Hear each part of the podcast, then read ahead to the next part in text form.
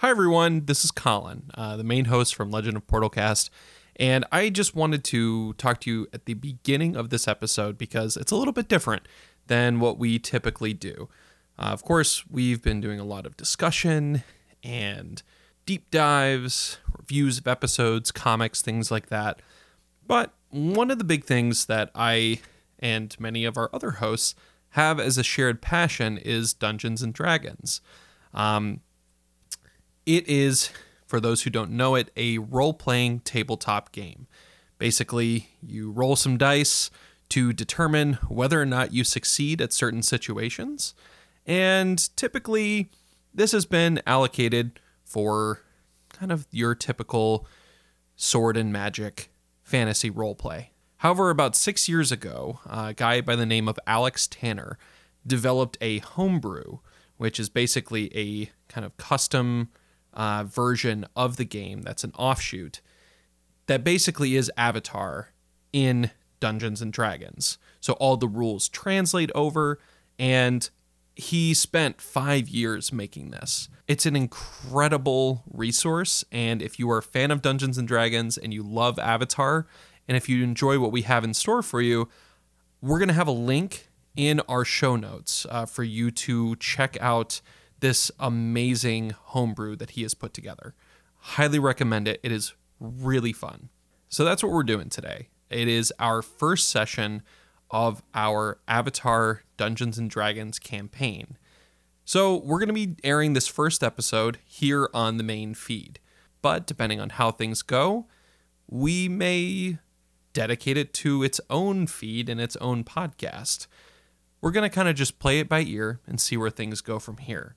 And I just want to do a quick off the top uh, to let you know that uh, we will have all of the information on the music and sound effects that we use in our show notes as well. Um, so, a big, big thanks uh, to uh, all of those resources that we were able to tap into. It really made it a lot of fun to put this together. Um, and just a huge thanks to all of the co-hosts uh, for doing this. Uh, this started off as something I tried to do two years ago, but I have gained a lot more experience as a dungeon master since then, and I feel much more confident going into this session. Um, I hope you all enjoy it, and thank you all so much. And just so you know, we're going to be releasing these initially at once a month, but we may be doing more in the future, more frequently. But for now, we're going to start things off slow. Um, so thank you all again so much for your support, and I hope you enjoy. Thanks, guys.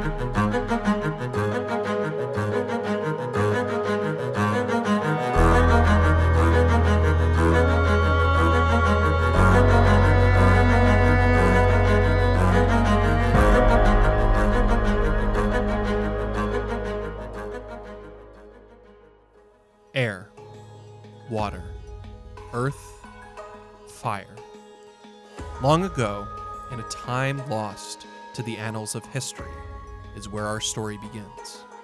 A world long before Aang, and nearly a millennia after Wan merged with Raava, and the Avatar cycle began. Scholars at the University of Ba Sing Se never found records predating the writings of Guru Lahima and Guru Shorak, which occurred nearly 4,000 years before the Hundred Year War.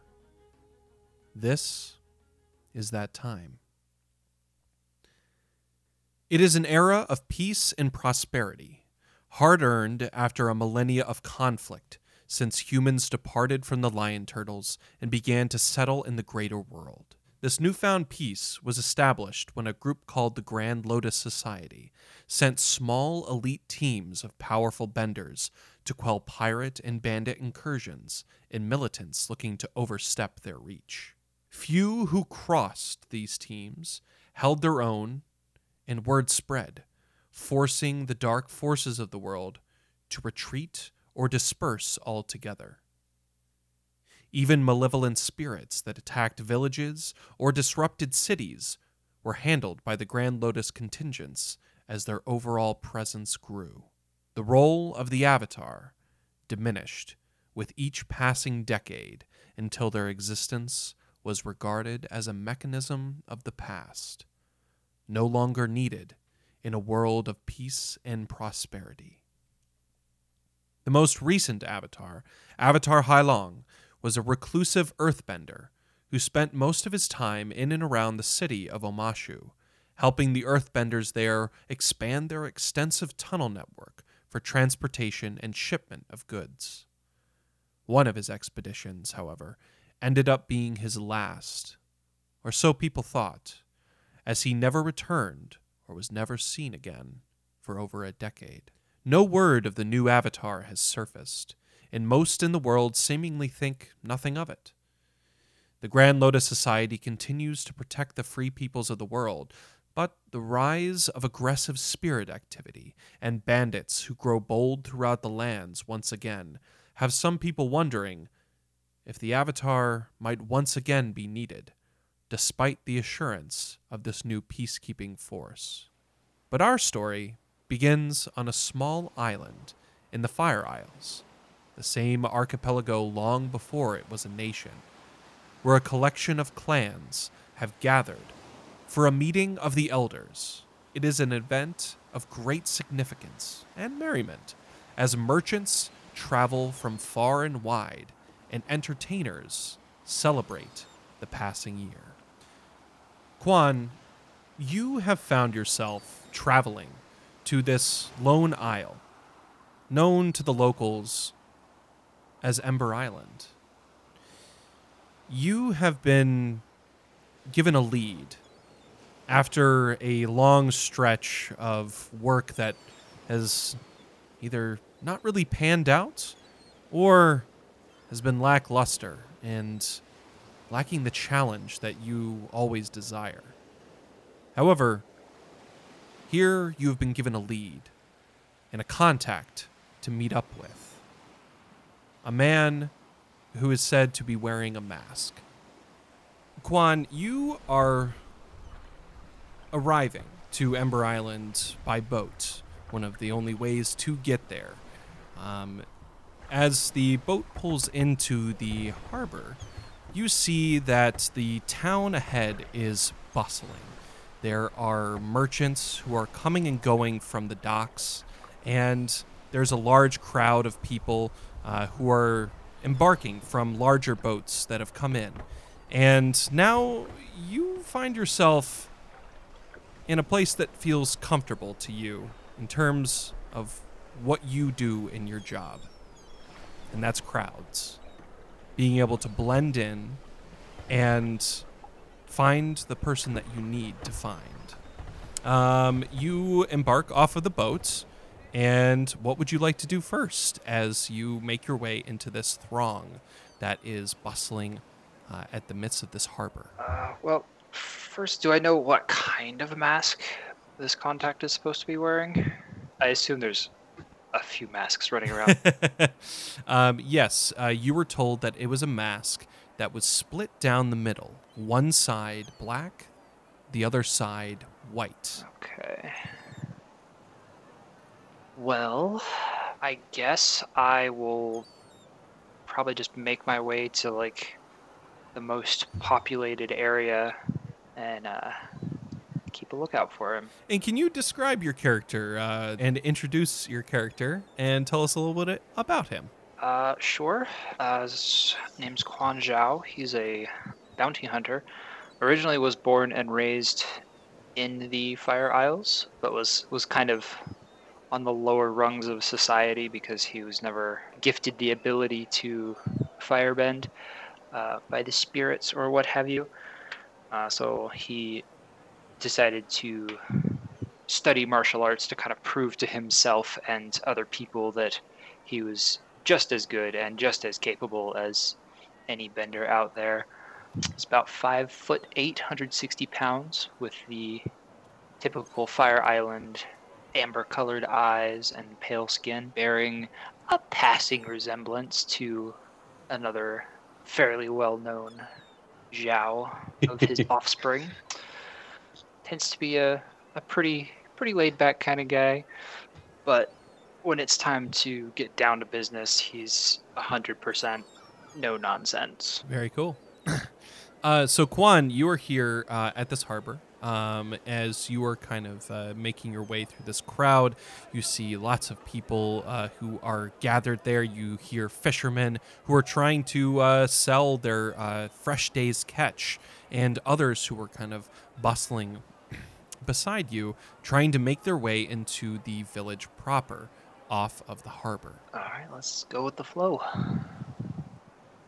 See where they head. And the whole time, I'm I'm just kind of scanning the crowd and. So, uh, Quan, go ahead and give me a perception check as you begin to scan the crowd, looking for your contact. Uh, Fourteen.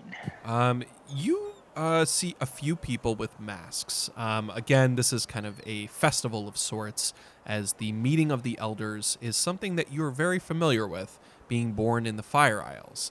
It is a large gathering, and this one in particular has been heralded as quite significant. Uh, you have heard rumblings that there is going to be uh, a lot discussed, more so than in years previous, so that has brought a lot more people there, awaiting to hear what the elders discuss and what new decrees they may be sharing amidst the Fire Isles. As you see these different folks with masks, you see what you think might be a mask that is half black and half white, but it passes out of your field of vision quickly as you see them head towards a stretch of shops that are set up on the outskirts of the town proper. You see that as the harbor kind of is a series of wooden piers and they lead to the mainland. You see a row of wooden buildings that are lining the coast. As uh, on the outside are kind of different merchant booths that are set up where different merchants are trying to sell their wares. Um, and you see in the middle of those two rows of buildings is a main thoroughfare where most of the people are making their way into town. Um, you kind of hear the general throng of people there. You see the occasional blasts of fire that are lifted off into the air, what you would assume to be firebender entertainers who are pleasing the crowds as young children laugh and make their way past you.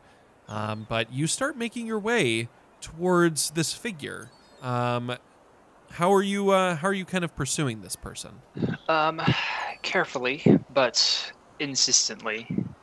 Like Hmm. not not going to be like bowling people out of the way to try to get to him, but definitely, you know, politely and insistently, kind of nudging people aside, um, keeping my weapons covered with my cloak or jacket or whatnot.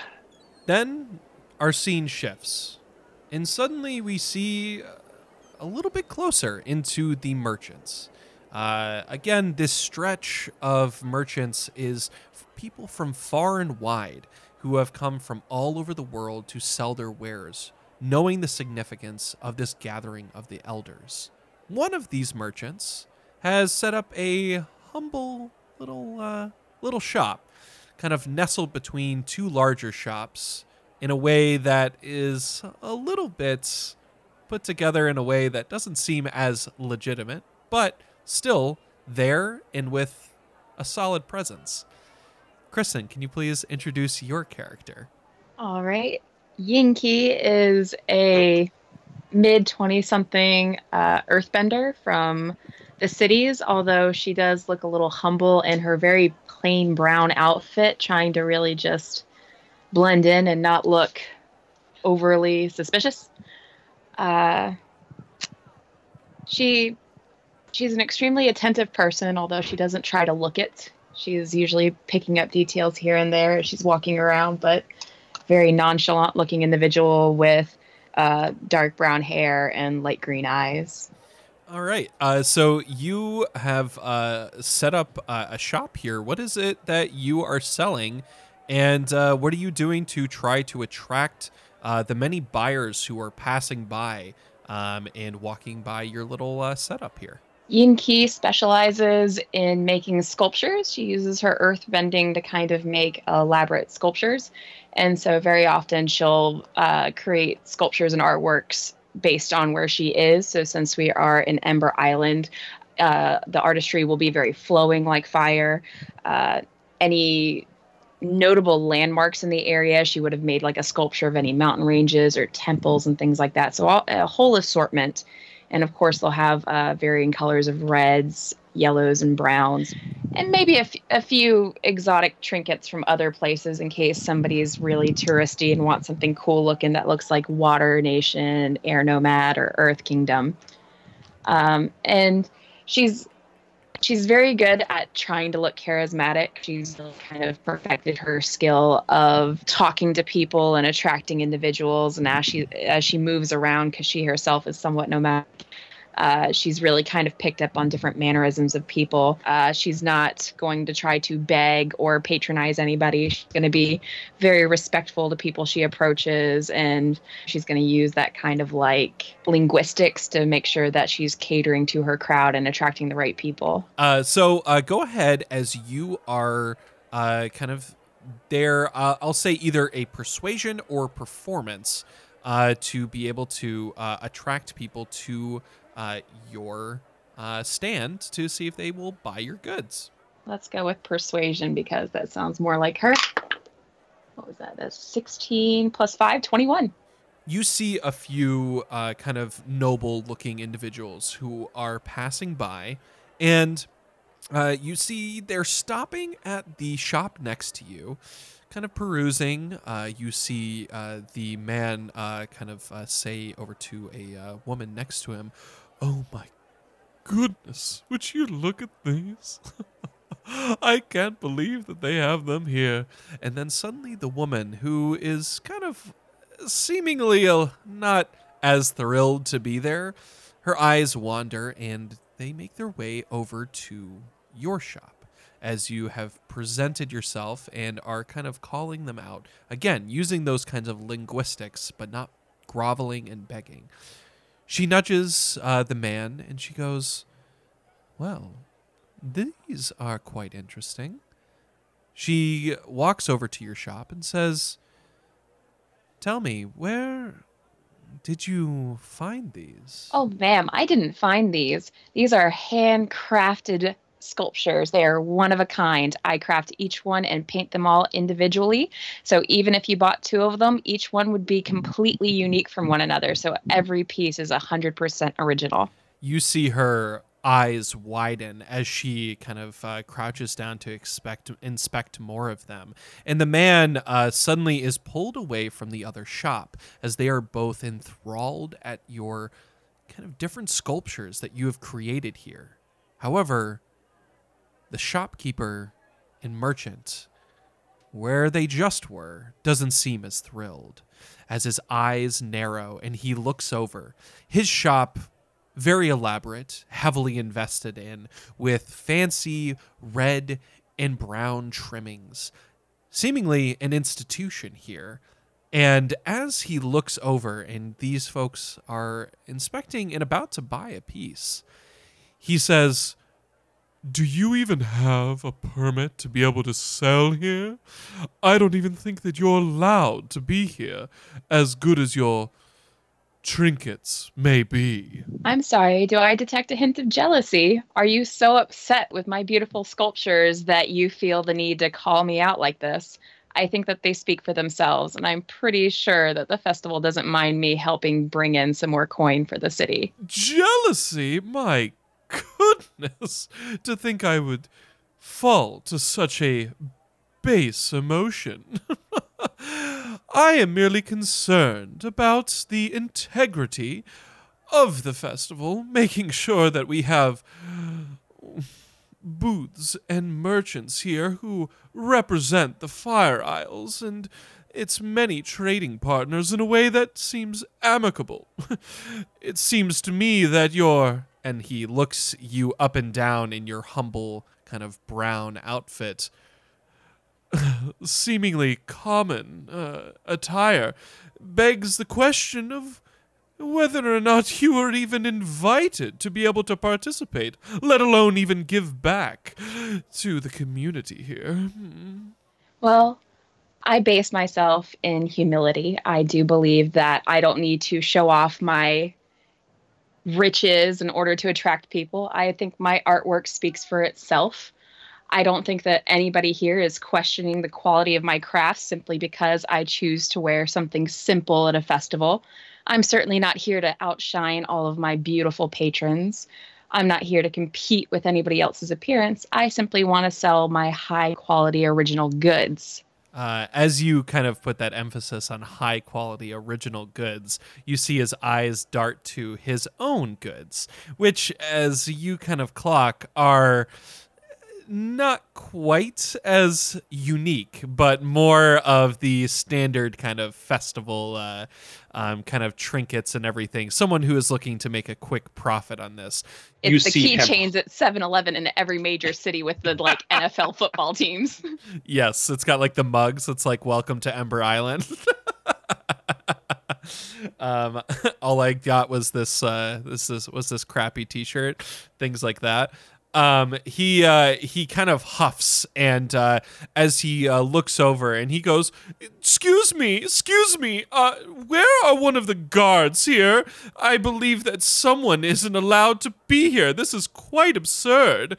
And as he does this, you see the people who had stopped and moved over to your shop. They go, "Oh, that's that's not necessary. Please, uh, she does have wonderful, wonderful things here."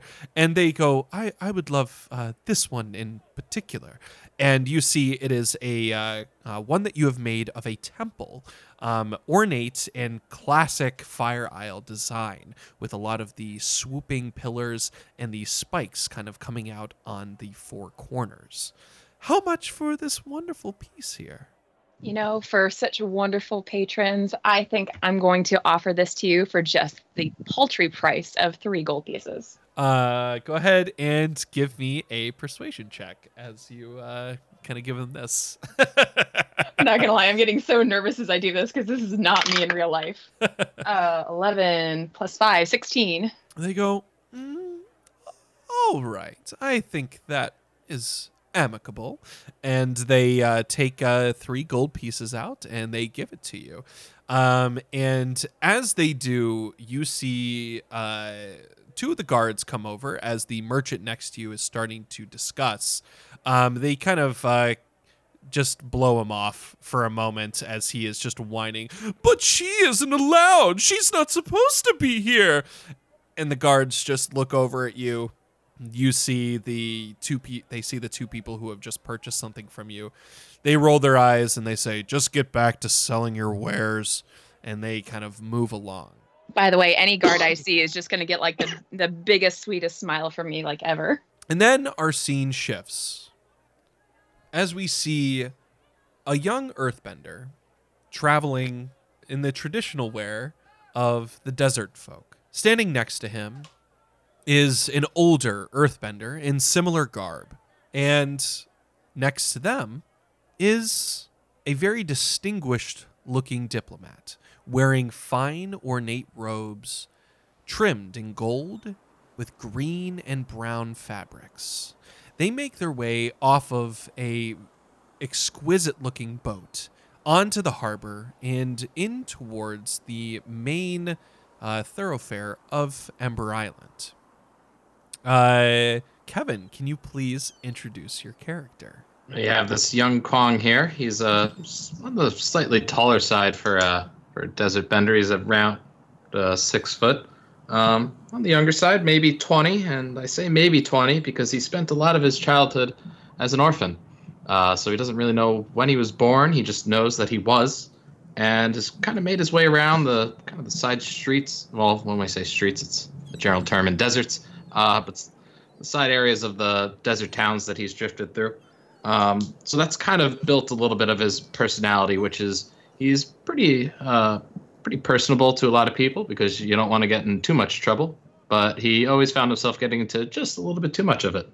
Um, so he still likes to every once in a while kind of go onto that little wild side if he can. Uh, but he's now that he's gotten a little older, um, he's kind of fallen under the tutelage of some people that uh, took to heart, uh, seeing that he was a hard worker, despite you know being a he would do the odd jobs for them, and they kind of took him under his wing to bring him in into the fold for them. Um, so now he's you know he's becoming a little bit more refined. It's still a to-do list item for him. Um, and he's get and he's been a little fit from uh, his time on the streets. Uh, couldn't be too thick, otherwise it's a little hard to run away when you get into trouble. Uh, uh, so now he finds himself uh, after drifting through all this time, like finding himself on the streets. He found himself eventually starting to help guard the streets, trying to help out uh, merchants and others uh, where he saw them getting into some trouble. While he was an orphan and on the streets, he wasn't necessarily a uh, street rat, I guess is how you would say. Uh, he always would look out for the right thing to do if he could. And that's kind of what brought him under the tutelage of his current mentor. This is someone who saw kind of through that the desert garb and the just I'd say the dirtiness of the streets and saw to the inside of Kyung that he seemed to be a pretty nice guy and that he could mold him into something. So, uh, Kyung, you walk forward uh, with your mentor, Vodo. Uh, he uh, kind of looks over as uh, they scan the area, and you see some of the crowds begin to part a little bit as they recognize someone who is a diplomat and dignitary, someone of high status. Uh, as they make their way through, uh, your mentor Vodo is kind of keeping his eyes peeled as he kind of says to you, "One of the first and most important things for you to remember, Kyung." is to always keep your eyes peeled and always look for openings, ways that people might be able to take advantage of the situation. For instance, go ahead and tell me what you see. Go ahead and give me a uh, perception check as uh, you go to scan the area. Um, so what you'll be doing is you're gonna roll that, uh, and it's just gonna be plus zero. So whatever you roll in the d20. All right. We got a 12. So just a 12. Okay. Um, you uh, scan the area and you see a few things, uh, just a couple things of note. Of course, you see the line of merchants uh, against this kind of these two rows of wooden buildings.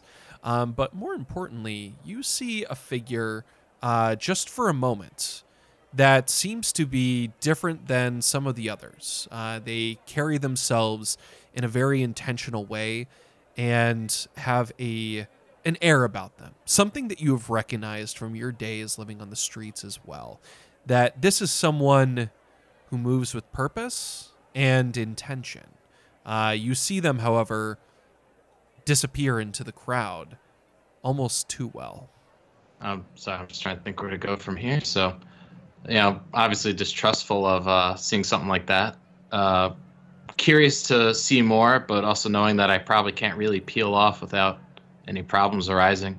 Um, Uh, Vodo says to you, he goes, "Tell what, what what did you what did you see? Anything of note?" just something uh something I don't trust fully. I don't know if it was someone just, you know, maybe running uh going they're going towards something, not away from anything. So it made me think that they're doing something very deliberate, something very um they already have a plan in motion. I don't know if it's anything dastardly, but something that just kind of feels off about them. And I I'm kind of curious what it is. Uh, you see Vodo smile at you, and he goes, "Well, I have always felt that intuition and the gut is the way to be able to, at least start the way you look into things. So, I think I have this covered. Why don't you go and see what you find? Go explore, and you can meet me uh, back at the tavern later, where uh, we'll be staying. It's at the Dragon Moose Tavern. That's where we'll be, and uh, I'll await for your time there. And who knows? See what you can learn about the locals here. It's always important to know the environment that you're staying in. Kyung gets a little smirk across the side of his face because you know he's in this new area, but he still likes to have a little bit of fun. Um, and now he gets to instead of all this hoopla with this high dignitary, he gets to kind of go off and do his own thing. So he, I'd like to follow this person. You know, not not quickly, not not without making a ruckus, just uh, towards the direction that they were running, that they were walking towards. Okay. So our scene shifts as you begin to pursue this person. Uh, back to Quan. As you are getting closer to the main thoroughfare, you notice that you have again clocked the figure in the mask, and you know for sure that this is them. They are standing by one of the wooden buildings, and they are watching something unfold. Uh, you see a merchant uh, off talking to what seems to be some rough looking characters as they are kind of having a hushed exchange uh, over to the side of one of the buildings as he points over in a general direction. You see that the figure in the mask is kind of discreetly leaned against the building, watching this exchange happen, and follows as the two kind of ruffians make their way over to a merchant stand. You see them as they kind of get closer to a humble stand between two others. Uh, as they get closer, Yin Ki, you see these two thugs kind of making their way. You have been in enough different cities to tell that uh, this doesn't seem to be good news. Um, you see them approach, and they get uh, they're starting to make their way up to the front of your stand. Uh, what do you do? Freaking snitches, man. Um, uh, I, for the most part, she's pretty non-confrontational, so I'm going to assume that she is going to take very carefully slip her most valuable and hard worked on like sculptures, slip them into her bag in case she has to make a run for it because I can sculpt more, but I don't want to have to resculpt like the ones that took me days and days. So she's going to, while they're approaching, carefully pack these things up uh, and get her bag on to make sure that if she needs to run, she's going to run. But uh, for the most part, she's going to keep an outwardly calm appearance and keep chattering with people. And if any guards are walking by, just kind of uh, smile at them, maybe in a way that's not as friendly and more like help if she can. mm.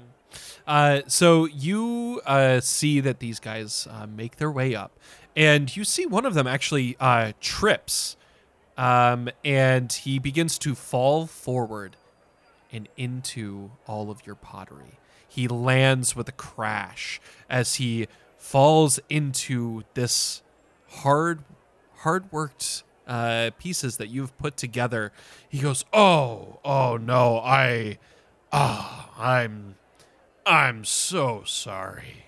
I'm so sorry. I, I you know, it is just rocky terrain around here. You never know what happens when uh, they just don't take care of the roads anymore, do they? That's funny. I had so carefully chosen my corner, and as an earthbender, I felt like it was pretty smooth. But I guess with a bunch of rockheads walking around, oop, I'm sorry. Uh, as you say rockheads, uh, you see him kind of look up and he goes, What did you call me? It's like, I, I wasn't even asking for trouble, but now you're calling me a rockhead? And he kind of raises his voice a little bit as some of the people nearby are looking on in concern. And uh, you see, uh, go ahead and give me a perception check. Uh, go ahead, yeah, go ahead and give me a perception check as he is about to standing here. Oh, that is a five plus two. That is a seven. um, you are focused in on him, um, but then you feel all of a sudden, uh, you feel Earth move you. Uh, as uh, suddenly you feel jolted forward and you go crashing into him. Uh, as uh, suddenly he just cries out, "It's like, what is this? What's this? You're trying to just attack me now? All right, we're we're doing this here then." And he uh, takes fire uh, from his fists and go ahead and roll initiative.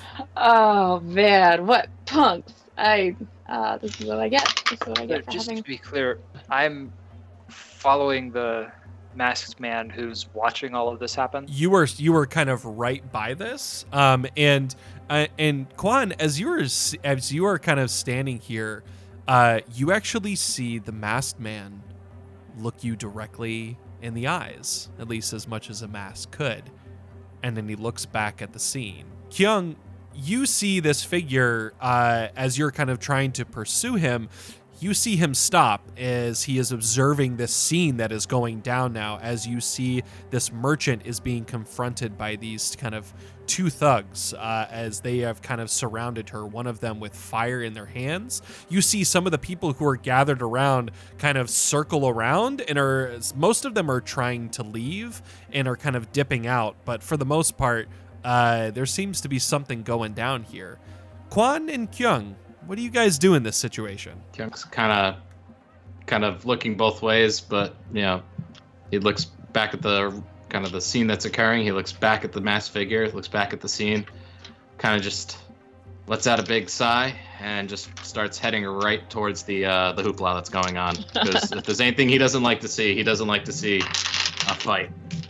Before we start throwing down, uh, can I go like stealth mode and kind of try to like blend into the crowd and yet still approach kind of like from the side? Absolutely. Uh, go ahead and give me a stealth check.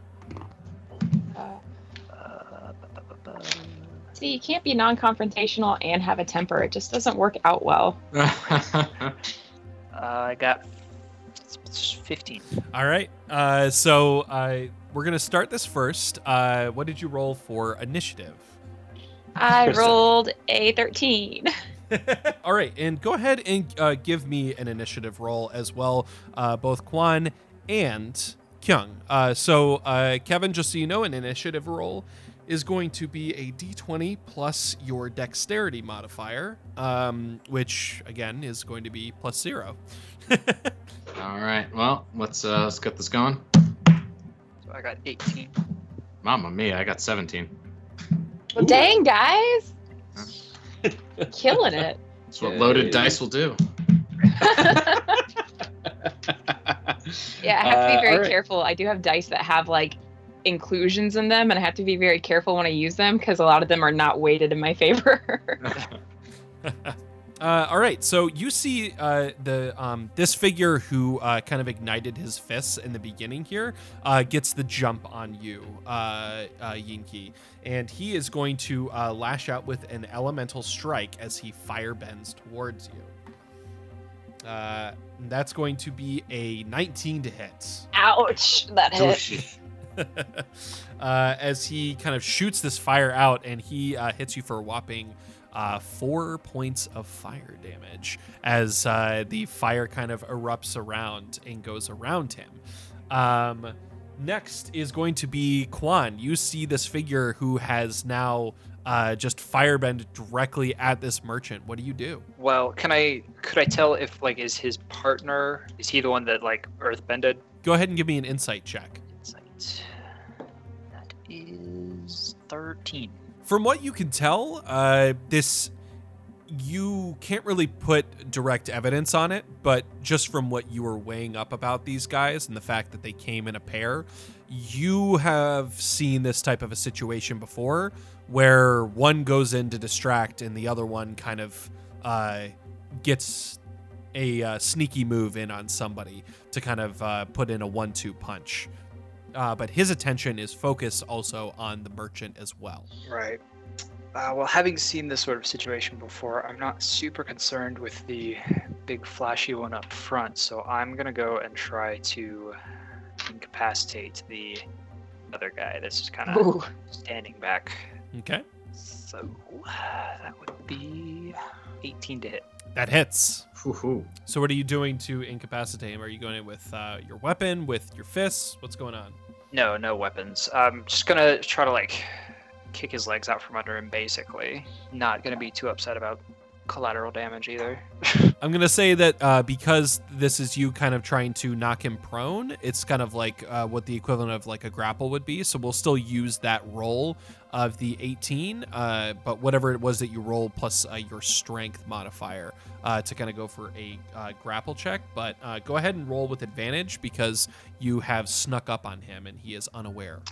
That would be 17. Okay. Uh, so uh, you manage to get the drop on him as you kind of kick his legs out from underneath him um, and manage to knock him to the ground. Uh, go ahead and uh, still roll your uh, kind of unarmed uh, uh, unarmed damage as you kind of are able to kick his legs out from under him as he crashes to the ground. Six.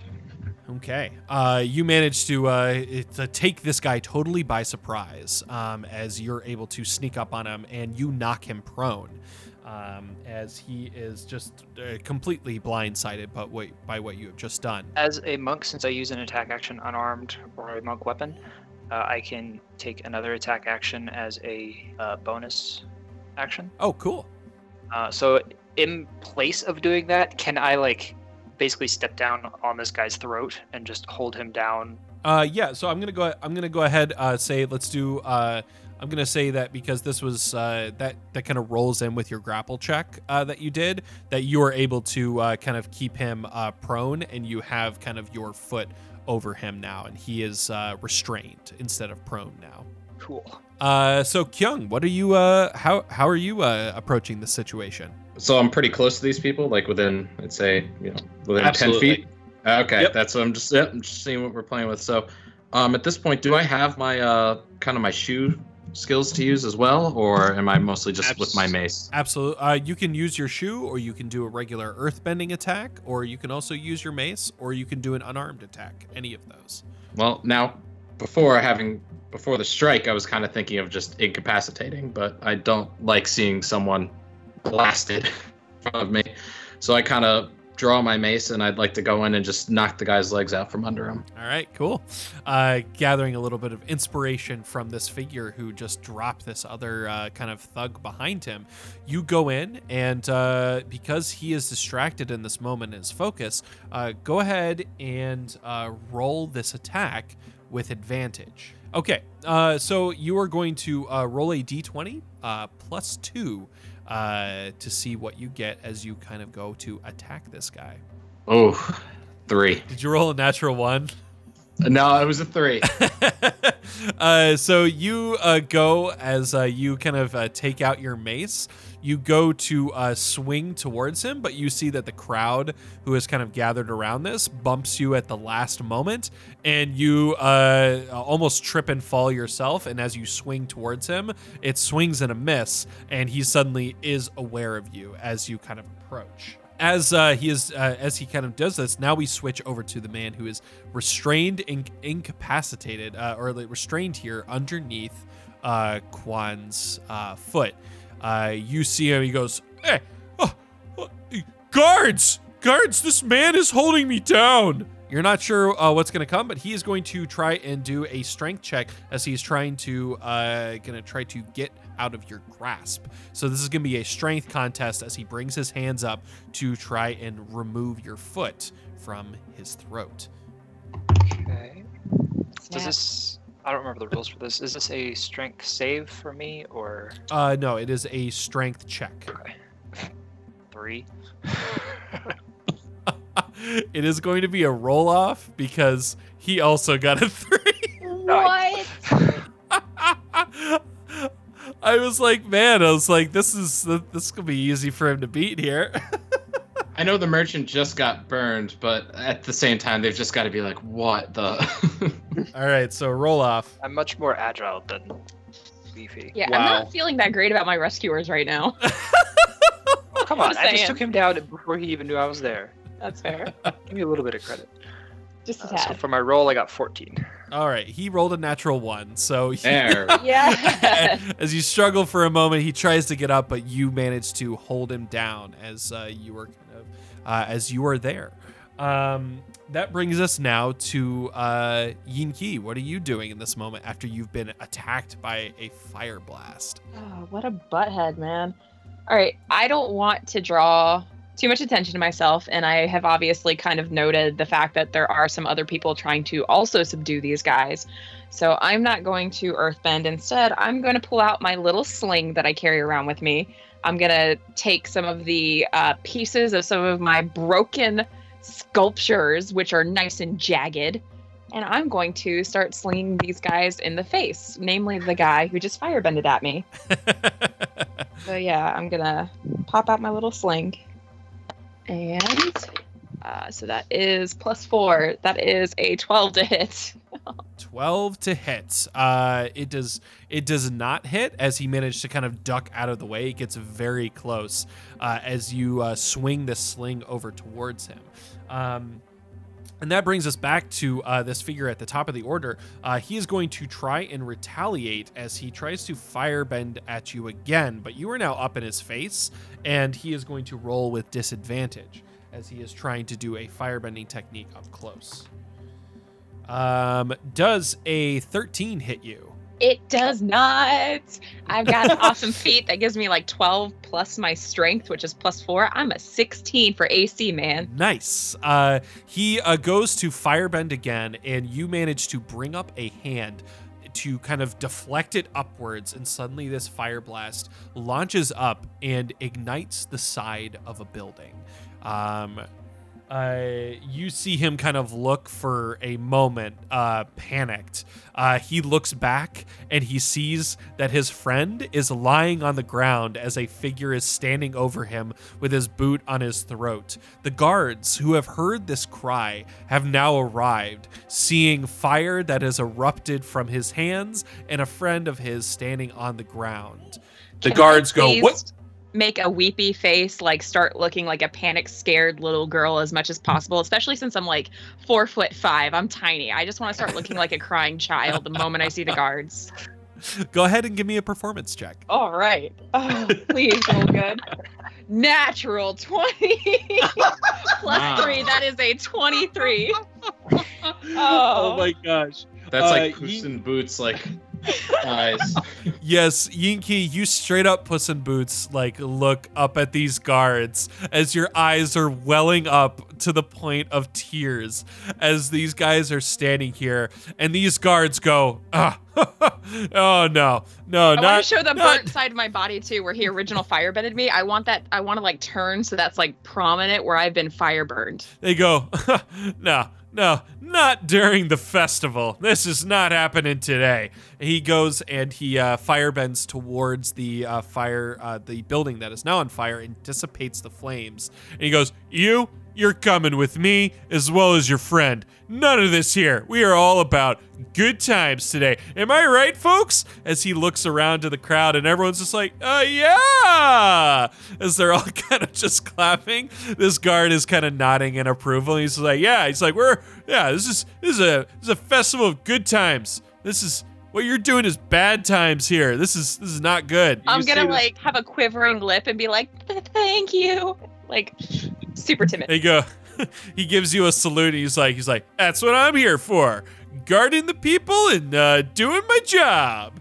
Uh, you see his like other guard friend who is next to him is just shaking his head and rolling his eyes as he goes and he takes uh, this other uh, as he takes the thug like with him. Uh, they see this other figure. Uh, and he looks at uh, Yuquan and he's just like, "Whoa, now what are you doing here? Knocking this guy down on the ground here? What's what's going on?" He's with that guy. They were ganging up on this poor little merchant here and trying to extort her with a racket scheme to break all of her wares. And I kind of like I let him up with a little friendly shove from my foot. Uh, he looks to uh, to you, uh, Yin Ki, kind of for verification here. Huh?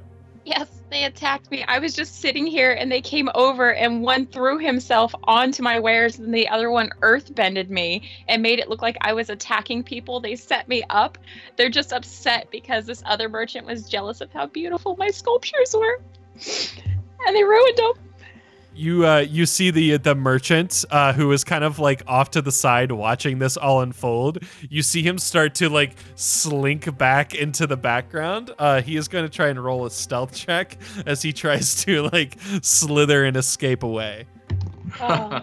If he rolls a bad Oh. check, I'm going to point at him.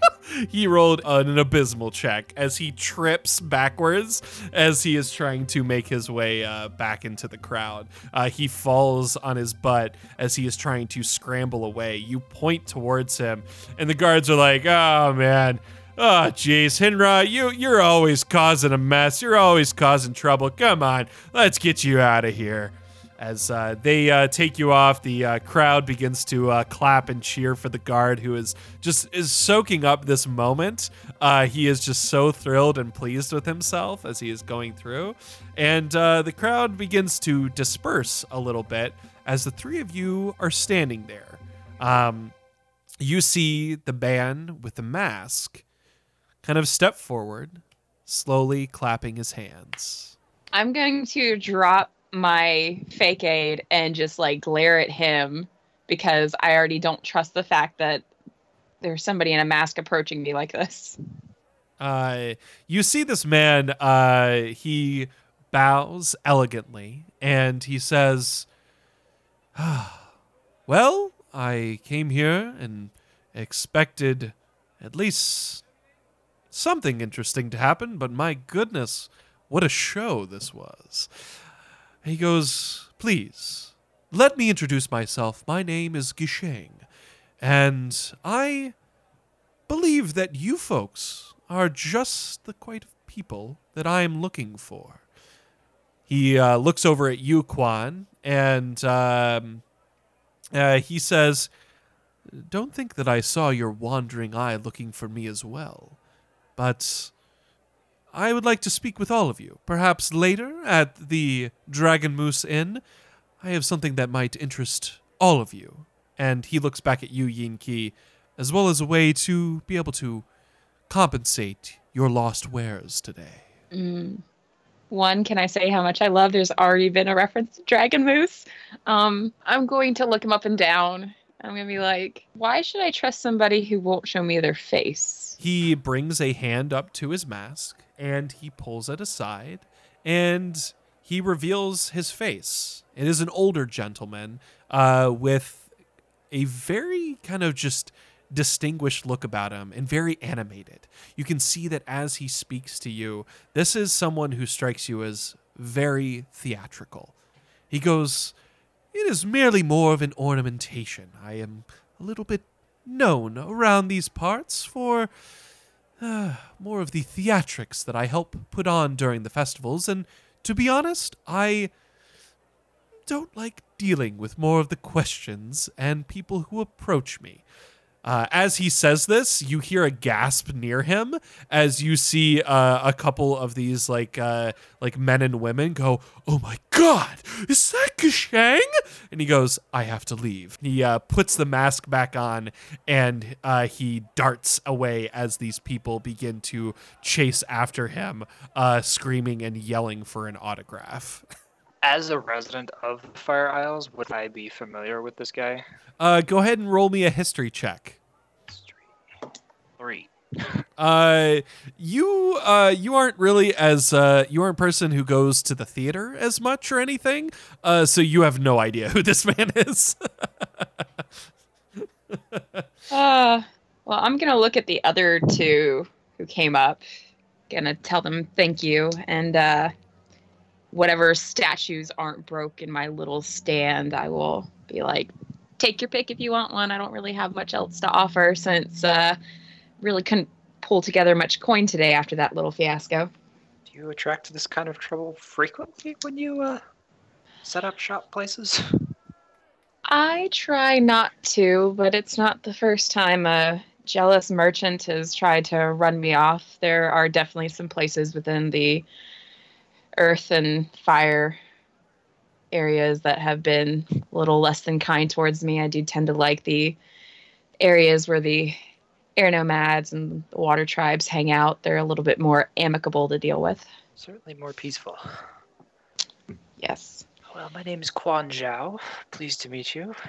Hopefully, they didn't break too many of your things. I'm Yin Ki. I uh, thankfully saw them coming and I packed up some of the more valuable things. So the worst of my wares, eh, I'll deal with it. But my best wares are safe, thankfully. And I really do appreciate the help. Kyung rather embarrassingly puts his mace back. yeah, I'm kind of surprised to see a guy in such nice robes wielding such a uh, unwieldy weapon. Hi, I'm Kyung. Uh, sorry about that. I'm happy to see that you're now safe. And thanks for the offer, but no thank you. I'm not really a stuff kind of guy. Oh, cool. Are you guys going to go to this uh, Dragon Moose Inn with this Kashang? Well, he's the whole reason that I'm here, so I don't have a reason not to. You know him? Not yet. Hmm. Yeah. I don't know how I feel about him. Oh, me This- neither. Believe me. This works out for me for a few reasons. I have to go back because uh, the entourage I'm traveling with is also staying there as well. And after all this, I think I need a drink. I could. I. Yes. Yes. Definitely. I just kind of like shake my head and chuckle. Like, um, so uh, the three of you make your way over to uh, the main thoroughfare and into the town proper of Ember Island. As you are walking through with the crowd, you see again that this is a uh, festival in full force. There are red and gold trappings and streamers, kind of all made of different fabrics and silks that are going across from building to building. Large wooden poles with ornate dragons wrapping around them. Different platforms where performers, jugglers, and firebenders are performing different types of acts as they are entertaining all of the crowds passing by. You hear the call of different merchants selling food as they are calling out to the people who are eagerly walking up and purchasing some of their delicious fire flakes and smoked fire meats. Um, you quickly find your way to the Dragon Moose Inn. At the front of this large wooden building that is towards the center of town is a massive wooden sculpture of the head of a dragon moose. You see that the wood itself has been blackened on the edges, seemingly from some ornate type of firebending to make the wood hardy to stand up against the pressures of all of the elements of any coastal town. You open the door, and inside is a thriving tavern scene as you see people from all over wearing different garbs from all of the different parts of the world. This large tavern is a melting pot of all of the folks who have come in to celebrate this festival of the gathering of the elders. Um, you are greeted by one of the people at the front who bows to you and says, oh, Welcome to the Dragon Moose Inn. We are, oh, so pleased to have you, as he eyes all of you, a group of travelers pass through. Please, uh, there's not too much in terms of seating, but.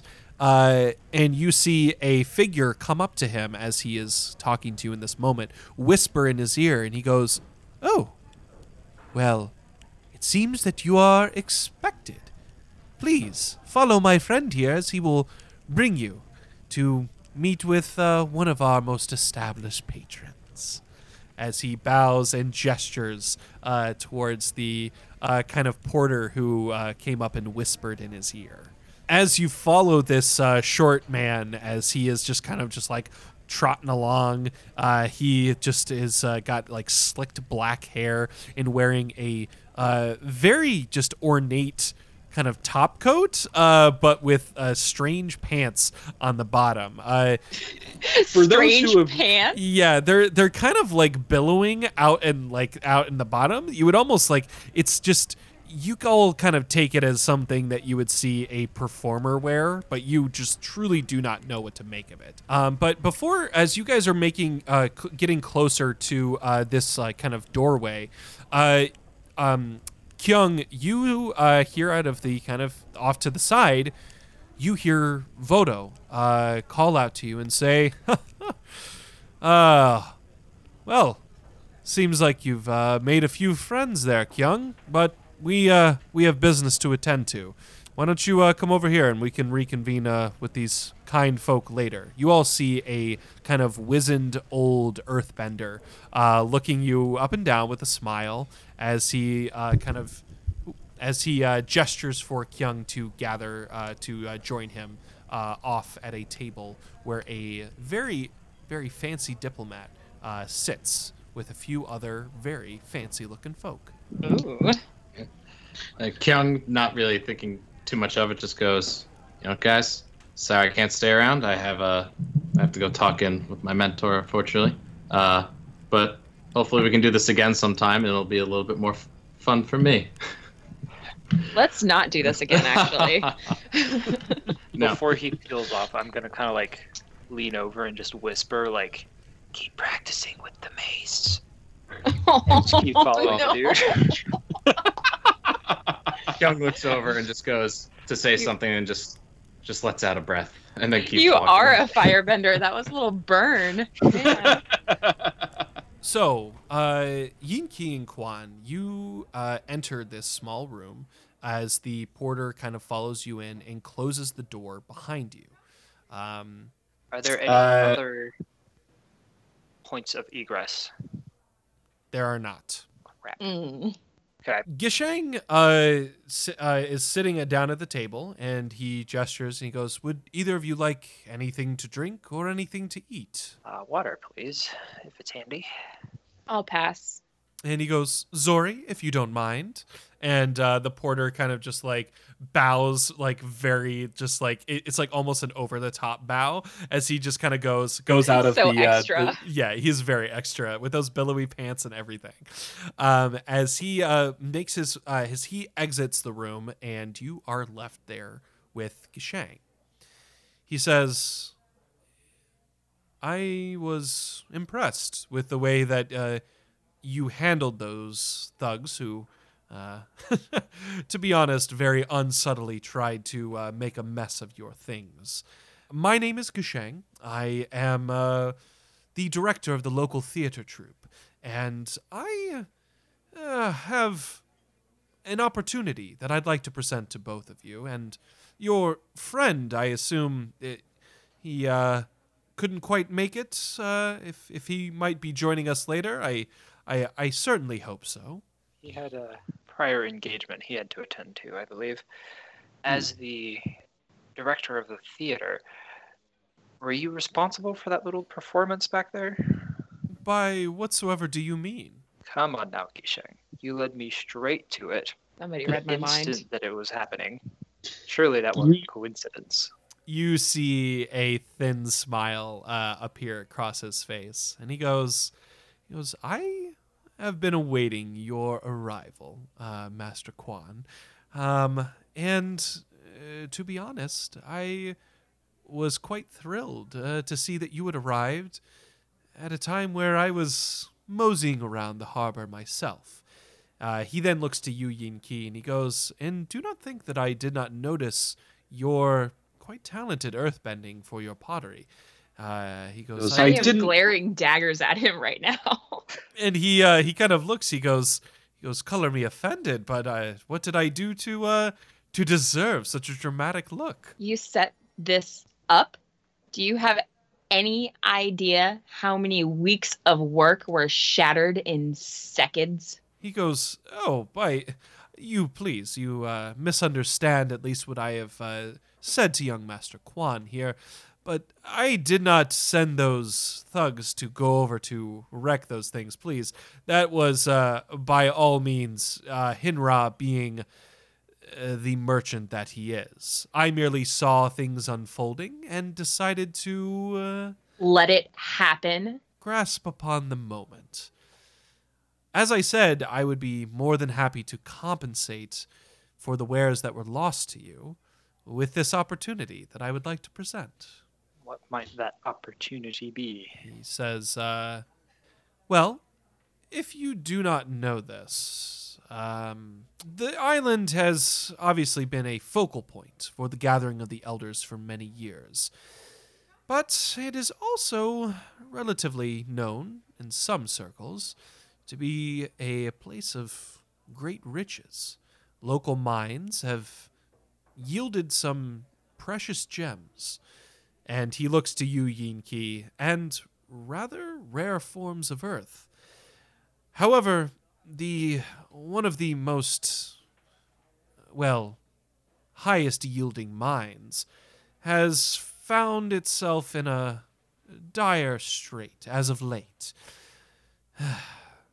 there are a group of bandits who have made their way into this mine and have decided to take up residence. They also made their way there with a rather important prop that I was hoping to use in our most recent production. However, eh, that is not the only thing, for outside of the mine, they seem to have angered a rather irate Komodo rhino that seems to be storming around the entrance of the cave. Not too many people want to make their way there, and unfortunately, the bandits are holed up there against both their own will and until they can find a way out. And personally, I don't want to wait them out or try to make my way past the Komodo rhino, for, as he holds his hands out, I may be a man of theater, but I am not a man of combat. So, this is my proposal. Make your way into the mine, however you may see fit. Retrieve this prop for me, and you will be paid handsomely in return. Having had a bad experience or two in a mine, I just kind of like face palm for a second. I'm going to soften my look slightly, but still like a little flustered with him. Um, you mentioned they yield interesting gems. They do indeed. A uh, rare form of green crystal that was only seen to have been found in certain part of the Earth nations. Interesting. What are we talking in terms of compensation? Hmm. I'm sure you're aware this isn't quite my typical mode of employment. He says, well, the starting price uh, for this would be a matter of 30 gold pieces. However, there is a bounty on the bandits themselves with the town that would yield an additional 30 gold pieces as well. However, you deal with things, whether you go in, remove the prop, and take it out, or go in and deal with the bandits as well, that all depends on how you'd like to approach it. But a potential of 60 gold pieces awaits. Now, the 30 gold pieces from the town is one that you would have to split amongst yourselves, but I am offering 30 apiece to each of you. I'm gonna glance over at Quan. How confident do you feel about your abilities? Fair enough. The bandits should pose no problem. A little more concerned about the Komodo rhino. Yeah, Komodo mm-hmm. Rhino.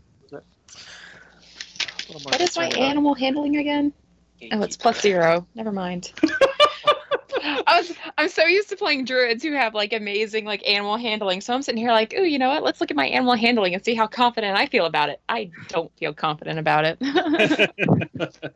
Um, yeah, so I, I agree. Uh, the bandits, uh, you know, people I can deal with. Uh, wildlife, uh, not sure. suppose between the two of us, it shouldn't be too big of a problem. We'd be fairly advantageous elements, especially if these people are from the Fire Islands.